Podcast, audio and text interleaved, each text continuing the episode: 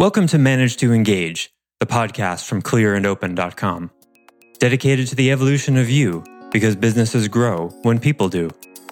Serving leaders, managers, and people who will be, helping you reach excellence in your work and achieve your personal goals at the same time.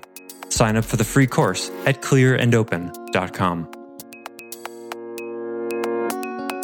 The secret you'll eventually get to with, with your shadow is they don't want to be in control in the first place. They really don't want to. They don't like the job. They know they suck at it. They're just waiting for you to show up being big enough and show them that you can do better. Hi, it's Joseph, and thanks for tuning in to Manage to Engage, the podcast from clear and open dot com. For part two of our four-part series on how you can let reality win and stop getting in the way, we focus on the profound impact of making just one heroic choice, a choice in defiance of your shadow, every day. What if one heroic choice per day could change your life forever?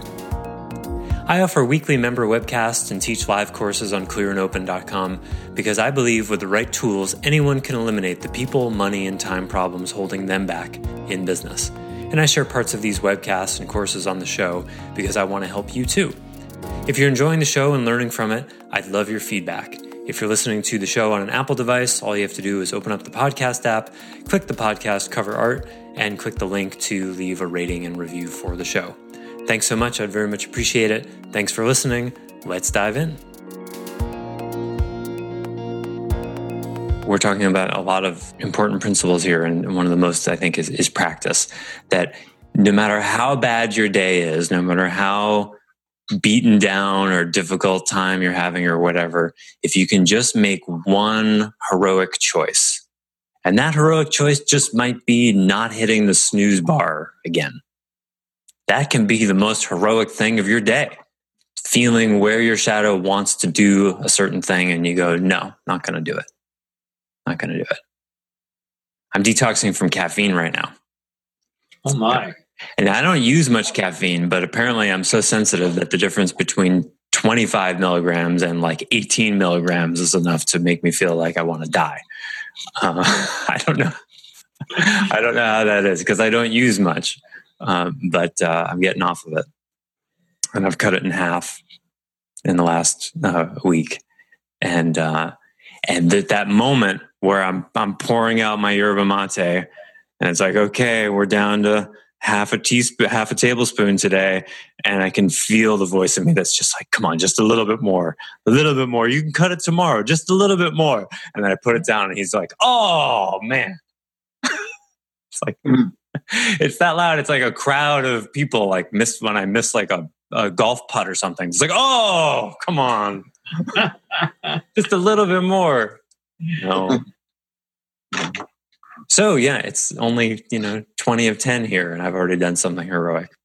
Just shaving off a quarter tablespoon of drug in my breakfast.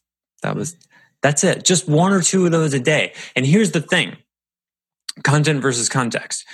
Because the shadow will say, oh, well, that's just one little thing. That was just a little bit of, you know, tea you decided not to have. That's just that one thing. That doesn't have any bearing about everything else. You see, that's thinking in terms of content. Because the shadow looks at it and tries to argue content, says, well, but there's a hundred other content things where I'll still have control. Right? But it's not, it's a contextual thing. Because when you make choices like that, it's not about the tea or the contract you're avoiding finishing or the employee you're not holding accountable. It's not about that. In content it is, but in context, you made a decision about who you were going to be in that moment. Yeah, you can feel it. Yes, you can. You can feel the shift. And if you do that enough times, your shadow takes a back seat, because here's the secret. I hesitate to say this, but the secret you'll eventually get to with, with your shadow is they don't want to be in control in the first place. They really don't want to. They don't like the job. They know they suck at it. They're just waiting for you to show up being big enough and show them that you can do better.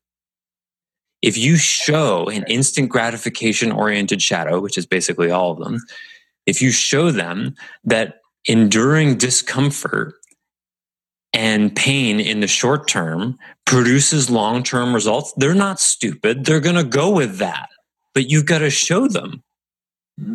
You got to show them. Hey, like right now, I'm showing my shadow's position is, come on, everybody drinks caffeine every day. What's the big deal kind of being an addict? You know, you just do it once. It's only a tablespoon and a half in the morning. You know, that's a fifth of what most people drink. Why are you putting yourself through hell and headaches and malaise and ennui? Why are you putting yourself through that just to kick it? My position is different. I'm not even going to say it out loud because his position doesn't even warrant it. I don't like being an addict of anything. And there's lots of, there's a longer argument. But for me to even counter his argument with a bunch of other, we're not equals. We're not equals. I don't have to argue that. I don't have to argue the other side. We're going to do it my way. And we'll find out when it's done, which is better. And if it's not better, then I'll go back. But I'll go back because I want to. Not because this is the way we've always done and yada, yada, yada. And when I do this, I will have gained a kind of credibility with him. So that the next time something like this comes up, it'll be easier for me to make that change, you see. Because I'll be able to say, sort of implicitly or, or explicitly, I'll be able to say, the shadow will be like, oh, what's the point? Who cares? Hey, remember that caffeine thing? Remember when we were hooked on caffeine and couldn't wake up without it?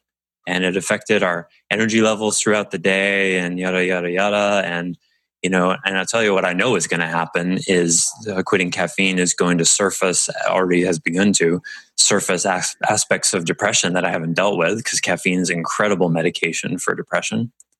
So it's going to surface that so I can actually deal with it, which is why he doesn't want me to do it. One of the reasons. So when you do and you choose these little content battles, You're you're not just gaining the thing. It's not about the, the tea or the you know plan you're avoiding or budgeting that you have. It's not about that. It's it's it's about the struggle you have with your own destiny on a global level. And you don't know, is this the battle between you and your shadow? I don't like using the word battle because it purizes with them. Is this the management moment between you and your shadow that breaks the kind of camel's back, and then suddenly, boom, you get this extra amount of um, of ground on them? And some of you have maybe not experienced that, because the, the thing is basically your shadow runs your life until you have enough of these moments where you make a stand and you go, no, we're going to do it this way. We're going to do it this way. We're going to do it this way. When you do a certain number of those, there's a shift. You could say where you go from, let's say you start thirty percent you and seventy percent shadow. That's what I would say most, the average person lives their life, led by their shadow. seventy percent of their decisions overall are led by their shadow. And then you start to realize that and you wake up and it feels like you're pulling yourself off the ground by your own shoelaces when you make decisions. And we're going to do it this way, we're going to do it this way. And the shadow argues and convinces, and, and it takes you months and you finally do it. Boom, you just gained one percentage point. Does your life change? No, not at all.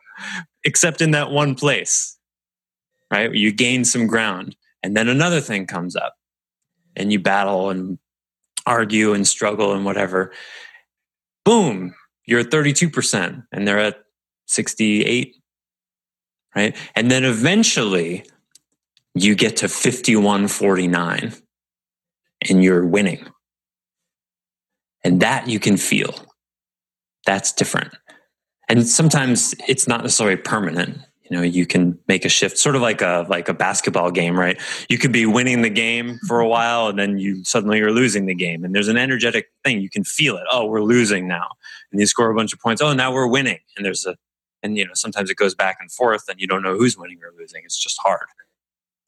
But eventually you get to a place where you have been winning enough time to know what it feels like, and you don't ever really go back because you know that that sense of management over your life, that sense of empowerment. You you know what it feels like, that you know it's on, that place is only a couple of choices away at any given moment.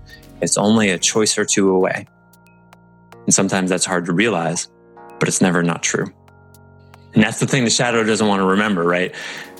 The shadow wants you to think, oh no, you're down by one hundred points and there's no winning this game. No, the fact is you're down by, you know, a couple of free throws. Thanks for listening to Manage to Engage, the Clear and Open podcast.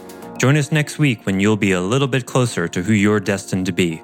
Until then, know that Clear and Open is dedicated to the evolution of you, because businesses grow when people do.